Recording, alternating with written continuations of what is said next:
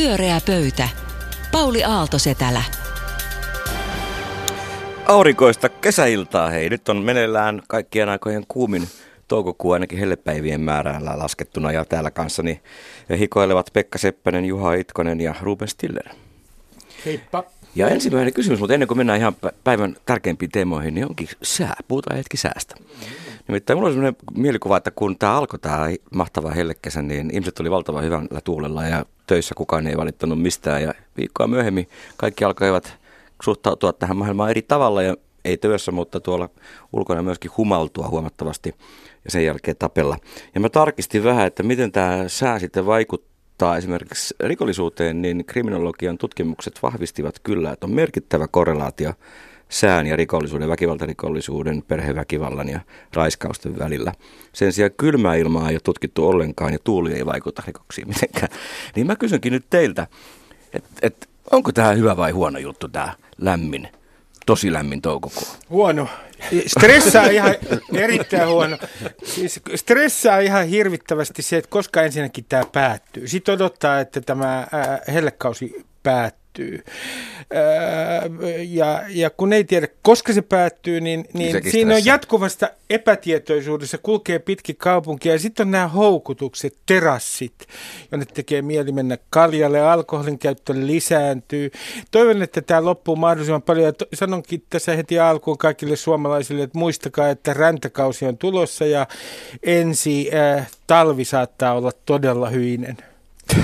Mä olen tehnyt kyllä empiiristä kyselytutkimusta ja olen eri mieltä kuin Ruben, koska ihmiset kertoo, että he ovat ihan eri tavalla saaneet esimerkiksi pihatöitä tehtyä ja mökkitöitä tehtyä aivan toisella tapaa kuin minään aikaisempana keväänä. Eli toisin kuin on aikaisemmin luultu, että kuuma keli jollain tavalla laiskistaisi, niin päinvastoin se piristää suomalaisia aikaan saa työtelijäisyyttä. jopa. Niin, ja se, että jos nyt sitten lämpimänä toukokuuna varastetaan enemmän polkupyöriä kuin kylmänä tammikuuna, niin se on sitten pieni murhe tämän rinnalla.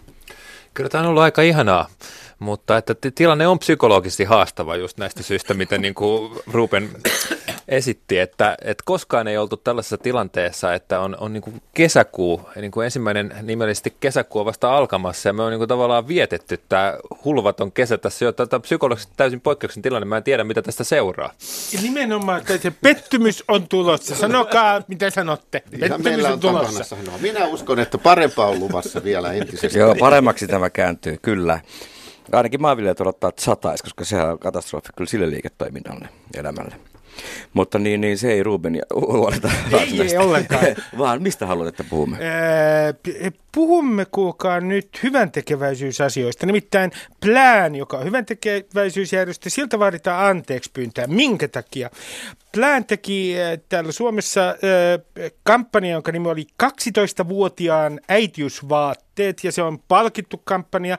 Miksi vaaditaan anteeksi pyyntöä? Sen takia, kun ähm, äh, tämä kampanja on joidenkin mielestä ensinnäkin äh, mustia afrikkalaisia seksuaalisoiva, väärällä tavalla erotisoiva, se on uusi kolonialistinen. Ja jos te haluatte nähdä tämän kampanjan, te voitte käydä, äh, hyvät kuuntelijat, vaikka katsomassa sitä YouTubessa otsikolla 12-vuotiaan äitiysvaatteet. Ja nyt mun kysymys kuuluu, mitä te mietitte äh, tästä koko keissistä? Tässähän on paljon mielenkiintoisia teemoja. Tässä on ikään kuin, niin kuin äh, hyvä tarkoittava avustusjärjestö, joka ei muuten ole pyytänyt anteeksi tästä kampanjasta. Ei, vaikka heiltä on vaadittu sitä Vaikka pitkään. sitä on vaadittu. Ja, ja, ja sitten tässä on äh, tietenkin yhtenä äh, mielenkiintoisena juttuna se, että äh, miten äh, esimerkiksi äh, te hyvät kuuntelijat, jos katsotte sen YouTubesta, miten te tulkitsette tätä kampanjaa? Onko se seksuaalisoiva ja erotisoiva? Omalta kannalta olen täysin hämme, hämmentynyt tästä kohusta.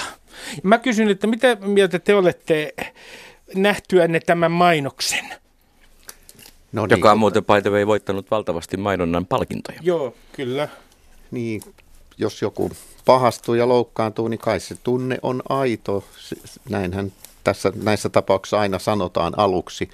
Mutta se on mun mielestä tässä jännittävää, että kerrankin on, on henkilö, tässä tapauksessa tämän Planin järjestön, oliko se nyt toiminnanjohtaja, kieltäytyy siis pyytämästä anteeksi, mikä oli siis helppo tapa väistää tämä kohu. Siellä on nyt käsittääkseni 1300 allekirjoittajaa, jotka vaativat tätä anteeksi pyyntöä, jota ei nyt sitten tule. Se, niin se on minusta hyvä, kyllä. että hän lähtee siitä, että he ovat tarkoittaneet hyvää, ja jos sitten on joku tulkinta erimielisyys tulossa, niin se on sitten tulkitsijoiden vika. Mä katsoin tutustuin. Mä ymmärrän, että kuulijat ei ole varmaan kuullut tästä koko asiasta mitään. En ollut minäkään hetki sitten, mutta perehdyin siihen pikavauhtia. Ja kyllähän se oli jännä, kun siellä on siis kuva 12-vuotiaasta afrikkalaisesta naisesta, joka on raskaana ja jolla on Paula Suhosen suunnittelema mekko päällä ja, ja sitten hänestä on otettu hyvin tyylikäs kuva puuhun nojaamassa, sen ottanut sitten Meeri Koutaniemi, eturivin valokuvaajiamme, niin kyllähän sitä vähintäänkin esteettisesti hyvin, hyvin tuota noin niin kuin, mitä mä sanoisin, kaunis. Mä en sitten tiedä, mitä tämä erottinen siihen, mutta kyllä se on kaunis kuva. Se voi olla väärin, en tiedä. Mä haluan kuulla teiltä, että onko se väärin. Mä en sitä kyllä mitenkään pystynyt erotisoivana ja seksuaalisoivana näkemään kyllä mä tämän ajatuksen tavoitan, että siinä, siinä niin kuin, tätä pystyy lähestymään tästä näkökulmasta ja toistaa jotain niin kuin ennakkoluuloja, joita meillä on Afrikasta ja muuta. Kyllä mä tämän ymmärrän, mutta en kuitenkaan ole ihan samaa mieltä, ja jos mä keskityn tähän anteeksi pyynnön tematiikkaan, mä oon sitä aikaisemminkin tällä muistaakseni tuonut joskus aiheena, että, että just, että, että miten nyt niin kuin aina vaaditaan sitä anteeksi pyyntöä ja miten ongelmista se on. Ja se on musta myös tässä erittäin ongelmallista, koska tämä tätä vastakampanjaa johtava tohtori Fight Vesha, zimbabwelaistaustainen, niin tota, hän on tosiaan nyt vaatinut sit Plaanilta tätä julkista anteeksi pyyntöä. Ja, ja palkintojen perumista. Ja palkintojen perumista. Ja musta sitten se, että... Ja hän ei suostu edes tapaamaan ainakin, ennen kuin Ainakin markkinointi- ja mainontalehden jutun mukaan Plaan on, on niin kuin yrittänyt rakentaa tätä keskusteluyhteyttä, muun muassa tilaisuutta, jossa tästä puhuttaisiin. Mutta tämä Quest sanoo tässä jutussa, että, että tälle ei ole mitään edellytyksiä ennen kuin he ovat pyytäneet anteeksi. Ja, ja tota, luovuttaneet ne palkintonsa, niin ei mun mielestä nyt tällä tavalla voi keskustelua, vaan eihän se on millekään niin kuin keskustelulle avautumista, no ei jos sanot, että toinen menee ensin polvilleen. Miksi, miksi tämä plani pitäisi palauttaa ne palkinnot? Miksi ei tässä nyt sitten hyökätä näiden palkintojuryjen kimppuun ja sanoa, että minkäs näköisiä sovinistisikoja siellä on? Eikö se aika hölmö, että reilun kaupan tuotteissa on samanlaista keskustelua, että nämä, jotka nimenomaan tekee kehitysmaiden hyväksi asioita, niin, niin heitä kovin herkästi moralisoidaan ja siitä meteliä nostetaan. Väärin sammotettu. Si- siis tässä, tässä on äh, monia mielenkiintoisia juttuja. Yksi äh, mielenkiintoinen kannanotto oli Marjut, hänen nimensä Marjut Tervola äh, tuolla mainonta- ja markkinointilehdessä, jossa hän totesi, että jos tämä tyttö, joka on tässä mainoksessa, jonka nimi on Frida, jos hän olisi ollut länsimaalainen ja valkoinen, niin tästä olisi noussut kauhea kohu jo. Siitä, että miten hänen kenties yksityisyyttään on loukattu ja niin edelleen. Mä aluksi olin ihan samaa mieltä, mutta nyt mun täytyy sanoa ensinnäkin, että mulla ei pitäisi olla mitään oikeutta nyt omaan mielipiteisiin, koska olen äh, valkoinen, keskikäinen, äh, Suomessa asuva, hyvätuloinen, Etelä-Helsingissä asuva äh, läskimies. Mutta kun mä en nähnyt tässä mainoksessa semmoista niin kuin vaarallista äh, ikään kuin jotenkin seksuaalisointia, ainoa mikä mua vähän mietitytti oli se, että, jonka mä oon nähnyt näissä hyväntekeväisyyskampanjoissa ennenkin, semmoinen kliseenomainen tietynlainen käsitys Afrikasta, että siellä on lapsia, jotka ovat kaikista huolimatta hyvällä tuulella. Ja, ja mä oon ihan samaa mieltä Tervolan kanssa siitä, että, että, äh, että esimerkiksi näissä mainoksissa usein, niin siinä, äh, siellä pitää niin kuin, he hymyilevät. Ne ei saa olla liian, nämä mainokset liian järkyttäviä, koska silloin ei tule lahjoituksia. taas niin kuin itkeviä kuvia. Että kyllä se on semmoinen ikuinen Ni, niin Nimenomaan, jos tulisi itkeviä ongelma, niin kuvia, niin sitten sanottaisiin, että se on tietynlaista sosiaalipornoa. Niin. Tavallaan se on ratkaisematon juttu, koska se on nimenomaan mainontaa. Sen hyvän tekeväisyysjärjestön pitää herättää se tunne kuitenkin, kyllä, jotta he saa, saa ne avustukset ja sitten auttaakseen. Joten tässä musta on ihan aito problematiikka. Ja mun mielestä se kyllä tässä vastauksessa on tämä Plaanin toiminnanjohtaja tunnusti sen e, ja tuli tällä tavalla vastaan, että sinänsä mä nyt en oikein ymmärrä, että miksei hän lähde keskustelemaan tästä sinänsä niin kuin monipuolisesta asiasta, että tuo on kummallinen tuo anteekspyynnön vaatimus. Sehän on yleensä nyt niin kuin kristillinen käsitekin jotenkin, että julkinen anteekspyyntö se on ongelmallinen. Yleensä se on kahden niin, ihmisen keskeinen, jolla sitten anteeksi. sä pyydät suoraan joltain ihmiseltä vaatteeksi. Sen, sen sijaan me on tehty siitä julkinen performanssi ja silloin kaikki menee jotenkin pieleen. Jos tämä henkilö, joka on kuvattu länsimaisiin suomalaisiin voimin ja puettu suomalaisiin voimin. Jos hän olisi tästä pahastunut, tilanne olisi täysin toinen, mutta tällaista en ole kuullut. Ei, ja jos itse... Planin viestiin on uskominen, niin ei olekaan pahastunut He ovat tästä. auttaneet sitä nimenomaista kylää. Hän ei tue suoraan yksittäistä lastamasta kyllä kyllä. Ja yksi asia, mikä tietenkin tässä äh, tulee mulle mieleen noin muistikuvana. Niin minä olen aina ihmetellyt, kun mä olin Yleisradion nenäpäivässä, joka on siis hyvän tekeväisyystilaisuus. Minäkin olin. Joo, ja mä, mä tunsin, nyt mä myönnän sen, ja tästä voi, toivon, että ei tule seurauksia nyt tästä tunsin nyt varovasti, vähän... muistele vähän nyt historiaa. No, no, no, ihan varovasti. Tunsin hieman epämukavaksi olon yhden asian takia. Myönnän tietysti, ne menevät hyvään tarkoitukseen, rahat ja niin edelleen.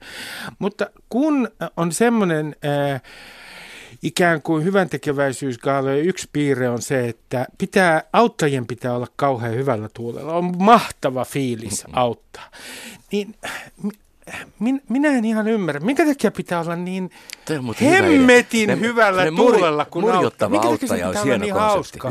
Eikä huono omatunto riitä. Niin. niin. Ja sitten jos tässä olisi liian huono omatunto, niin sanottaisiin, että tuo on vain huonon omatunnon spektaakkelia. Niin. niin. Mutta toi ehkä onkin jotenkin irvokasta, että sen auttajan pitää olla niin iloinen ja niin onnellinen ja niin juhlia Kuka, omaa Sanoko joku sulle muuten, että naura Ruben näissä kuvissa enemmän? Ei, sa, ei kukaan ei sanonut mulle niin. Mä tunsin vain sellaista sosiaalista... Painetta ää, olla ää, valtava iloinen, vaikka niin, se koska en ole yleensä kauhean iloinen auttaessani ketään, niin, niin, niin, niin ei vaan onnistunut.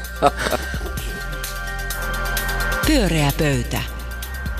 Pyöreä pöytä, suora lähetys ja Planin toiminta sai meillä aika hyvät arviot. Jos oikein ymmärrän, niin käännyimme vähän niin kuin heidän puolelleen. Pekka, mikä on meidän seuraava seksikäs teema? No, äsken tuossa huomattiin, että tämmöinen setämiesten valkoinen paneeli ei oikein nyt pääse kiinni tuosta Afrikan 12-vuotiaiden elämästä, niin mä ajattelin, että ehkä tämmöinen setämies-aihe olisi lähempänä meidän sydäntä. Nyt niin rohkeita kuin Kaarina ei ole tässä. Te olette ehkä, ehkä kaikki kuulijatkin sattunut huomaamaan, että täällä... Hiiret hyppivät pöydille. Juuri näin. no niin. Pöydälle. Pääsinkö, saanko mennä anteeksi, anteeksi. Haluatko sanoa loppuun? On nimittäin tulossa asiaa. Suomessa on nimittäin viime aikoina puhuttu paljon sotesta, sote-uudistuksesta. Ja nythän ollaan siis niin kuin vuosien, vuosien, vuosien suunnittelun, väittelyn, tutkimusten, kaiken näköisen käsittelyn jälkeen päätymässä siis siihen, että nyt täytyy tehdä tai olla tekemättä. Täytyy tehdä joku sosiaali- ja, sosiaali- ja terveyspalveluiden uudistus. Ja nyt eletään siis loppumetrejä, finaalihetkiä. Kysyisinkin teiltä, mitä tästä sotesta pitäisi ajatella, miten siinä tulee käymään ja. Eri toten, miten te haluaisitte, että siinä tulisi käymään? No niin, meneekö se nyt no, sitten mä läpi? olen itse asiassa ihan täydellisen häkeltynyt. Mä taisin kyllä jo kuukausistikin sanoa, että mä, mä olen entistä enemmän. En, mä en, siitä maakuntamallista häkeltynyt silloin. Joo, se on kaikki osa tätä samaa sotkua, mutta jos se kysymys on yksinkertaisesti, että pitäisikö tämä nyt tehdä vai ei, niin mä en tiedä. Mä en tiedä. tiedä, kumpi on niin parempi. Että ehkä tämä kuvaa sitä hämmennyksen astetta. tuli no, tänne keskustelemaan. Kerää, kerää hetki sitä ajatusta, mm. koska Ruben no, tietää. No, mä sanon ihan nyt, mikä tulee ensimmäisenä selkeytimestä. Ää, ja ensimmäisenä selkeytimestä tulee sellainen ajatus, että sitä odottaa tähän näytelmään katarsista, semmoista ikään kuin suurta puhdistavaa käännettä. Ja se olisi tietenkin hallituksen hajoaminen. Huomaan, että syvällä minussa elää semmoinen toivo, että nyt tapahtuisi jonkinlainen käänne. Mutta kun sitten kun en enää ymmärrä yhtään mitään. Ensinnäkin, jos sote toteutuu, niin ää, jos olen ymmärtänyt oikein, ää, nämä suuret terveysfirmat voittavat siinä. Ja jos sote ei toteudu, Niin niin sanotaan, silti. että he, että, että he voittavat silti. Toisin sanoen, ä, eikä minulla ole sinänsä mitään si- sitä vastaan, että ä, joku firma ansaitsee rahoja, mutta jos nämä markkinat on sellaiset kuin ne on, ne ei ole mitkään kunnolliset markkinatalouden markkinat, siellä on neljä, viisi suurta tekijää, jotka jakaa näitä markkinoita, niin minusta tuntuu kummalliselta, että, että tämän kaiken keskellä, mitä ikinä tapahtuukin, niin nämä suuret terveysfirmat voivat. Mutta mäpä luulen, että, että SDP pitää huolen, että tämä menee läpi. Ja on, Tuleva vaalien voittaja haluaa, että se on siellä ja menee näiden nykyisten hallituspuolueiden piikkiin ja sitten he korjailevat sitä hieman. Mutta no, Ruben, niin tähän nämä suuret terveysalan firmat, mua on niin mietityttänyt tässä, että koska mun käsittääkseni terveydenhoidon suurin pullonkaula on se, että lääkäreitä on tietty määrä, eli liian vähän. Siellä on lääkäreillä on kartelli, heitä on tietysti lääkäriliitto ja niin edes, vaan pitää siitä huolen, ettei tule kilpailua. Terveydenhoidon pullonkaula on lääkäreiden määrä, niin mä en mitenkään ymmärrä, että miten tässä uudessa järjestelmässä lääkäreiden määrä jotenkin tässä muuttuisi nyt tai nämä pullonkaulat katois. Nythän tässä yritettiin lisätä muun muassa sairaanhoitajien reseptimääräysoikeutta, mutta valtava, valtava, valtava vastalause lääkärien taholta. Asiat, jotka sairaanhoitajat pystyisivät tekemään, on heiltä kielletty. Niin mun maalaisjärkeni sanoo, että koska lääkäreillä on tietty määrä, heillä on karteli, niin oli millainen järjestelmä hyvänsä, niin sitä pullonkaulaa ei ohiteta. Nyt Juha on löytänyt se on se mielipiteen. suurin pullonkaula. Ei se Mä en- ole ainoa, tiedä. mutta se saattaa olla se suurin. Niin. Niin, siis kun tässä on just tämä, että jotain tarvitsisi tehdä, sen takia mm. se on nyt laitettu se uudistus vireille ties kuinka kauan sitten, niin onko se nyt sitten yksilöllisesti hyvä, että se kaatuu? Ja voiko se edes kaatua vai eikö se ole vaan tämmöinen se ikiliikkuja, että sit se, jos, jos se menee nyt nurin, niin seuraava hallitus askartelee sitä sitten taas seuraavat kymmenen vuotta. Mutta onhan sekin jotenkin karmeeta. Niin, Mä luulen, että se kaatuu nyt. Mä luulen, että ei se tommosena... Ei niin se kuin- kaadu, koska ei demarit anna, ne nauttii sitten siitä koko Mutta vaalikampanjan miten se ajan. voisi Että mennä läpi, jos se on nyt Kepu tällä hetkellä niin kuin teki tämmöistä. että se on tavallaan yhdestä edustajasta no, kiinni. niin sillehän miten se just menee läpi. Semmoista se matematiikka on. Mut- mutta niin Kyllä kuin, se yksikin sieltä lähtee. Mietin ymmärtämättä oikeastaan yhtään mitään, mutta ö, tulee vain pari kysymystä mieleen. Jos tämä kaatuu, ensiksi sanotaan näin, että jos sote toteutuu, niin siitä tulee ö, ö, joidenkin ennusteiden mukaan vakavia logistisia ongelmia. Joka tapauksessa on valtava muutos ja, ja, ja ö, ö, nyt siihen on valmistautunut terveys, terveydenhoitoalan ö, ammattilaiset. No nyt jos tämä kaatuu, niin mi- miten paljon haittoja aiheuttaa tämä epäjatkuvuus. Kaikki on ilmassa taas. Hyvä kysymys. Niin, että siellä ihan ruohonjuuritasolla, siis paljon alhaisemmalla tasolla, kun tehdään niitä päätöksiä, niin joudutaan taas odottamaan, koska näin suurissa niin kuin, ö, uudistuksissahan on sellainen, että jos nämä ö, ruohonjuuritasolla joudutaan koko ajan odottamaan niitä päätöksiä, niin se toiminta ö, joltain osin saattaa niin kuin hieman halvaantua. En tarkoita sitä, että ei annettaisi hoitoa tietenkään, vaan tarkoitan sitä, että päätösten tekeminen siellä hallinnossa tulee erittäin vaikeaksi. Mä oon suhtautunut hyvin skeptisesti tähän sote-uudistukseen koko ajan, mutta nyt musta alkaa tuntua siltä, että se olisi todella mahtavaa, jos se toteutuisi. Se olisi todella jännittävää nähdä, että miten tämä kaikki täysin hämäräksi jäänyt toteutetaan. No ensin tämä maakuntamalli, miten nämä yhtäkkiä muodostetaan uusi yksiköt, joiden pitäisi niin alkaa heti toimia järkevällä tavalla. Sillä on minkäännäköistä historiaa, ei yrityskulttuuria, ei toimintatapoja.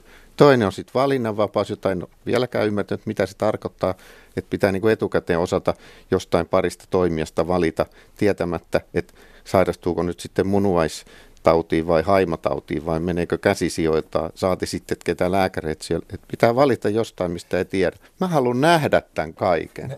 Sä haluat Näet. ihan nähdä. Mä, mä Näet just vielä. mietin, että onko tässä enää hyvää vaihtoehtoa, koska toi hyppy tuntemattomaan tuntuu karmelta ja niin kuin tuntuu, että tämä uudistus on aika niin kuin lehmän kaupoja Tai tehty ja huon- nykymalli huon- jotenkin huonosti toimii tämäkin. valmisteltu. Ja nykymalli nyt on musta jotenkin toiminutkin, mutta voidaanko me enää palata siihenkään, niin kuin Ruben sanoi, että kun tässä on lähdetty valmistelemaan tällaista, niin Ja sitten älkää aliarviko hallitusta, että nämä päätavoitteet, just 10 miljardin euron säästö- ja rakenneohjelma, kokonaisveroasteen nousu ja muuta, niin ne on saanut asioita läpi kauhean metelin päällä. varmasti hyvä puoli, jos sote toteutuu. Ihmiset pelästyy, että nyt ei kannata Paranee ryhtyä kerralla. sairaaksi, ne ryhtyy hoitamaan terveyttään, ryhtyy liikkumaan, elämään terveellisesti. Tämä on kaikki politiikka. Nythän tämä on maailman märin tuon opposition mielestä, mutta jos ne on sitten siellä, niin sitten on niillä käsissä ne yrittää tehdä sitä. Että niin kuin, en mä tiedä. Voisiko Sano tässä vaan nyt jees. ohittaa tämän parlamentaarisen järjestelmän jotenkin kokonaan ja he tekisivät nyt kaikki puolet yhdessä sen soteman? No eihän sitä mitään tulisi. Haluan tulla itse, itse niin kuin soten suhteen kaapista ulos nyt äh, tässä lähetyksessä. Kirjoita ylös. Nimittäin kuul, kuulun semmoiseen hyvin pieneen äh, äh, vähemmistöön, joka niin kuin kiihottuu heti, kun Kepu sanoo sanan maakuntahallinto. Se on minusta aivan valtavan fantsu idea, se on hyvin kiihottava joka kerta, kun he, Kepulainen puhuu siitä. Saata siihen hoitoa myös. Minä olen hakeutumassa. minä olen hakeutumassa hoitoon. Mutta mä haluaisin tässä tapauksessa niin lohduttaa kansalaisia, että, että jos tämä, ja luvata teille ihan sydämestäni, että jos tämä maakuntahallinto äh, niin kuin toteuttaa, niin se, äh, toteutuu, niin se tulee olemaan sellainen vallankumous, että, että se sinänsä, ilman että käytte lääkärillä, se parantaa esimerkiksi, jos teillä on klamydia, sen automaattisesti.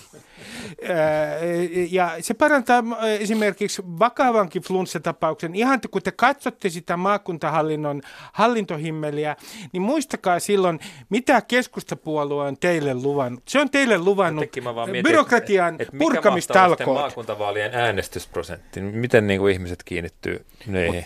Lyödään vetoa. Mä lyön yhtä kaura pirtelön vetoa, että sote menee läpi. Joo, mäkin.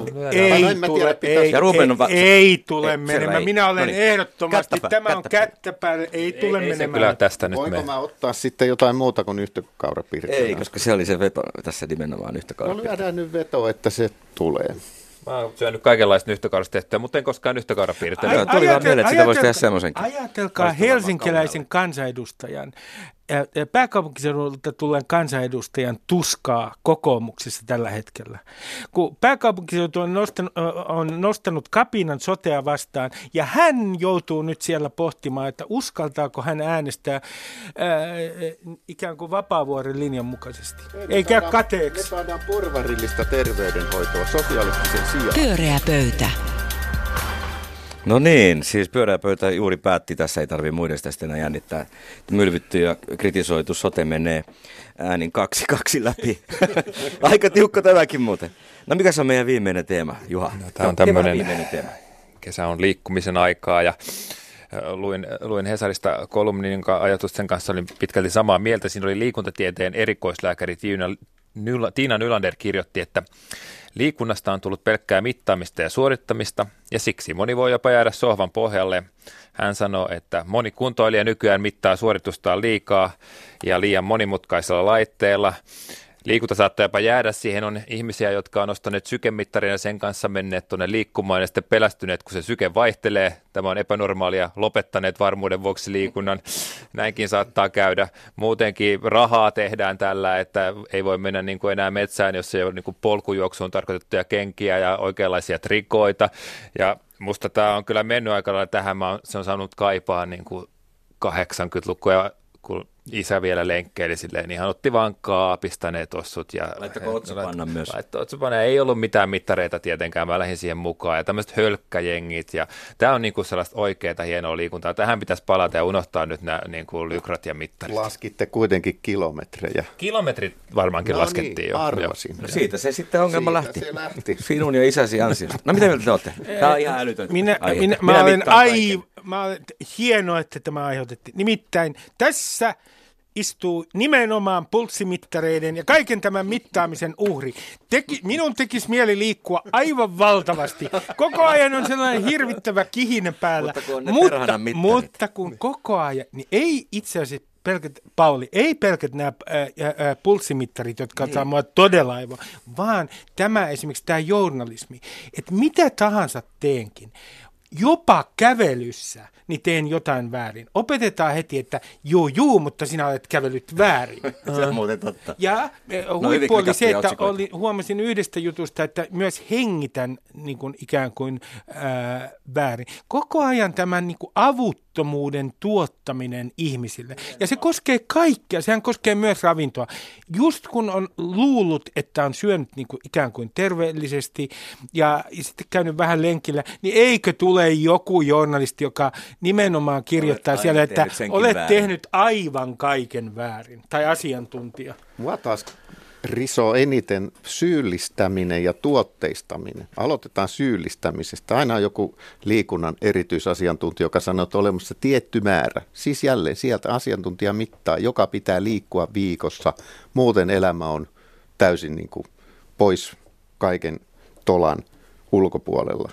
Ja sitten siinä tosiaan masentuu, jos et sä just ylitä sitä hänen rajansa, niin saat loser. Ja ne rajat on yleensä aika korkeita. Syyllistetään ihmisiä, jotka kävelee, tekee pihatöitä, mutta eivät harrasta tiettyä minuuttimäärää ja kilometrimäärää jotain hikiliikuntaa. Tuomitsen syyllistäjät. Ja toinen, meillä... Nyt sä syyllistit heidät, Mites nyt, kun meillä tavallaan tässä tilanteessa on nyt vähän niin kuin Hyvät herrat, meillä on niin kuin elefanttistudiossa. Meillä on täällä nyt niin kuin Pauli, joka on tavallaan syyllinen. On, on. Hän on mittaaja, liikkuja. Tämä mittaa kuule aikaa tämä kello, mutta, mutta niin, niin ei, toi ongelma, mä puolustan, mä sanoisin, että ongelma on teidän omassa, ei liiku. Tämä on teidän omassa päässä, että jos joku, joku kritisoi teidän tapaa liikkua, niin älkää välittäkö. Hyvä, että liikutte, tavalla tai toisella.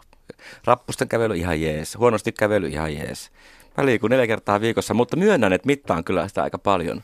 Ja nyt viime aikoina niin mä huomasin luopuneen yhdestä mittarista. Mulla on nimittäin myös tämmöinen unimittari, jolloin mä aamulla voin katsoa, mitä olen suoriutunut yöstä. Ja silloin mä, nukkuu, ja silloin mä tajusin, että hetkinen, että tämä menee niin kuin liian pitkälle, että mitä, mitä väliä siinä on mun yösuorituksellani on. Ja mä en enää mittaa yötä. Mä olen, mä olen eheytynyt tästä ja parannen koko ajan tästä mittaamisesta. Pauli, mä, mä kerron, mihin tä, eh, niin kuin jo kevyempikin mittaaminen, mihin se voi ihmisen elämässä johtaa. Otetaan tämä, eikö se ole tämä 10 000 askeleen sääntö? Kuinka paljon niitä piti olla päivässä? joku no hyvä on. Se on aika hyvä. Puhelimessa on sitten, se mittaa sitten niitä askelia. Ja minulla oli myös sellainen mittari, joka mittasi erikseen vielä niitä askelia.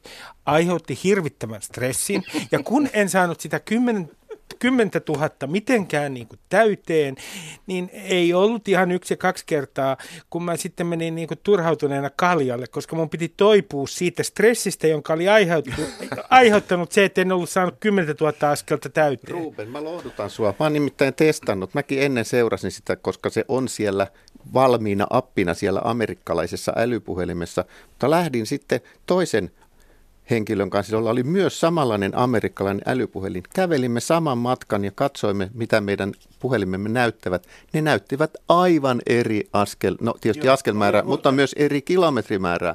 Eli paitsi että mittaaminen ahdistaa, niin mittaaminen myös tuottaa virhetuloksia. Kyllä mä sen ilon, kun haluaa kehittyä jossakin, niin kuin sinäkin entisenä urheilijana. On se hienoa nähdä, että meneekö ylös vai alaspäin. Kyllä se tietysti on, mutta se on alaspäin, uutta. Mi- Kyllä, Minä menen alaspäin. Se on hyvä. Siitä saa vauhtia, kun menee alaspäin. mulla kävi silleen, kun mulla meni jo aika nuorena, tuolla 14-vuotiaana lopetin kilpajuoksia nuorena ja se meni jotenkin liian vakavaksi ja inhottavaksi, niin sen jälkeen tulin allergiseksi tällaiselle harjoitusohjelmille ja liialliselle mittamiselle ja muuta. Et sen takia mä oon ehkä tälle, mä kannatan tätä luomumenetelmää, että fiiliksen mukaan ylös ulos lenkille. Mutta kyllä mä sua nyt ymmärränkin, en mä halua, sä oot vaan nyt vähän nyt väärällä puolella tässä. niin, kyllä säkin vielä näet valon, että tärkeintä on semmoinen oma fiilis. Mä oon, saanut, mä oon saanut kyllä siitä liikunnasta paljon niin energiaa ja voimaa tehdä aika montaa raskastakin työtä. Kyllä se, kyllä se vaan toimii. Ja sitä paitsi se vaikuttaa se myös elinjään odotteeseen. Sehän ei ole kiinni siitä mittaamisesta sinänsä. Se ei ole siitä kiinni, mutta tuleepa tehtyä, kun no, sitä pitää joku merkintä saada. Mä en nyt puhu, Pauli, sinusta tässä yhteydessä, mutta mä Sekin puhun semmoinen, mutta mä, mä sanon, että kun katsoo sitä journalismia, missä niin kuin tavoitellaan ihan selvästi sellaista tietynlaista perfektionismia, niin yksihän ilmiö tässä on ollut se, että, että ikään kuin kuntourheilijat on nykyään huippuurheilijoita.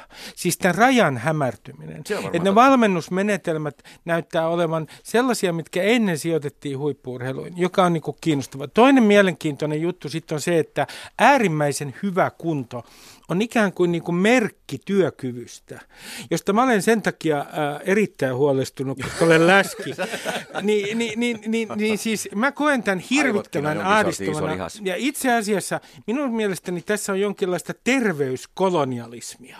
Tässä on myöskin suomalaista normaalia toimintaa.